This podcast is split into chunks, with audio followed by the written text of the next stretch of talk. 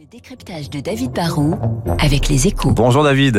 Bonjour Dimitri. Ah, les introductions en bourse, il y en a pas mal en ce moment. Ouais, Ah, vous aviez Believe tout à l'heure. Ah oui, oui, très belle boîte. Celle-là aussi est pas mal. Aramis Group. Ouais, ouais. Ah bah, c'est une histoire d'entrepreneur. Hein. Aramis Auto, c'est une entreprise qui a été créée il y a, il y a seulement 20 ans, presque au lendemain du, du 11 septembre. Ils étaient partis de rien et aujourd'hui, bah, c'est devenu le champion français de la vente de voitures d'occasion.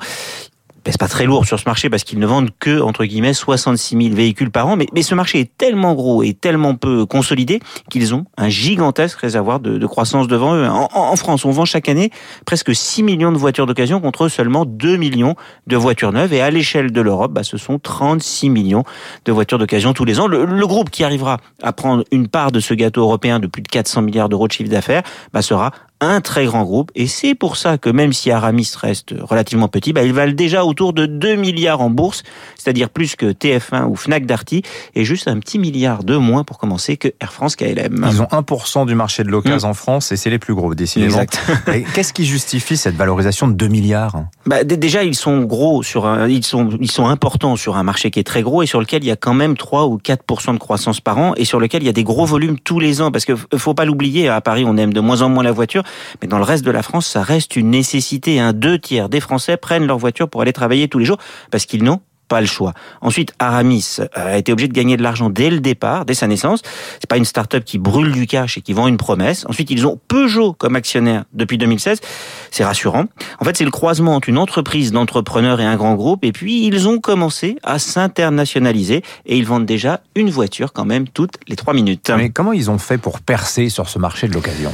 Mais, euh, les ventes entre particuliers qui passent par le Bon Coin, par exemple, et qui utilisent l'Argus, bah, c'est les, c'est les deux tiers du marché, c'est les, les gros volumes. Après, il y a les, les occasions dans les garages. Aramis, lui, se différencie en misant sur deux choses, Internet et l'image de marque. En fait, ils vendent de la simplicité et de la réassurance. Ils vérifient les voitures, ils les retapent dans des ateliers, ils proposent un test de, de 15 jours, ce qui est long, une vraie garantie d'un an.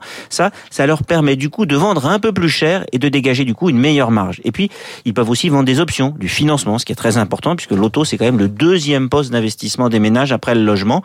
Du coup, Aramis dépasse aujourd'hui le milliard de chiffre d'affaires et comme ils sont affiliés au groupe Stellantis, hein, qui possède 12 marques comme Peugeot, Fiat, Opel, même Ferrari, bon, bah, ils sont en bonne position pour récupérer de bons modèles d'occasion. Et dans ce métier, il faut des clients, mais il faut aussi avoir ce qu'on appelle un, un bon sourcing de bons produits à vendre.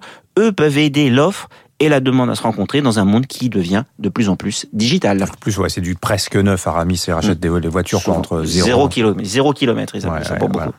Merci David Barrault. Euh, Ravi d'avoir fait connaissance avec Aramis Group. Donc 7h50.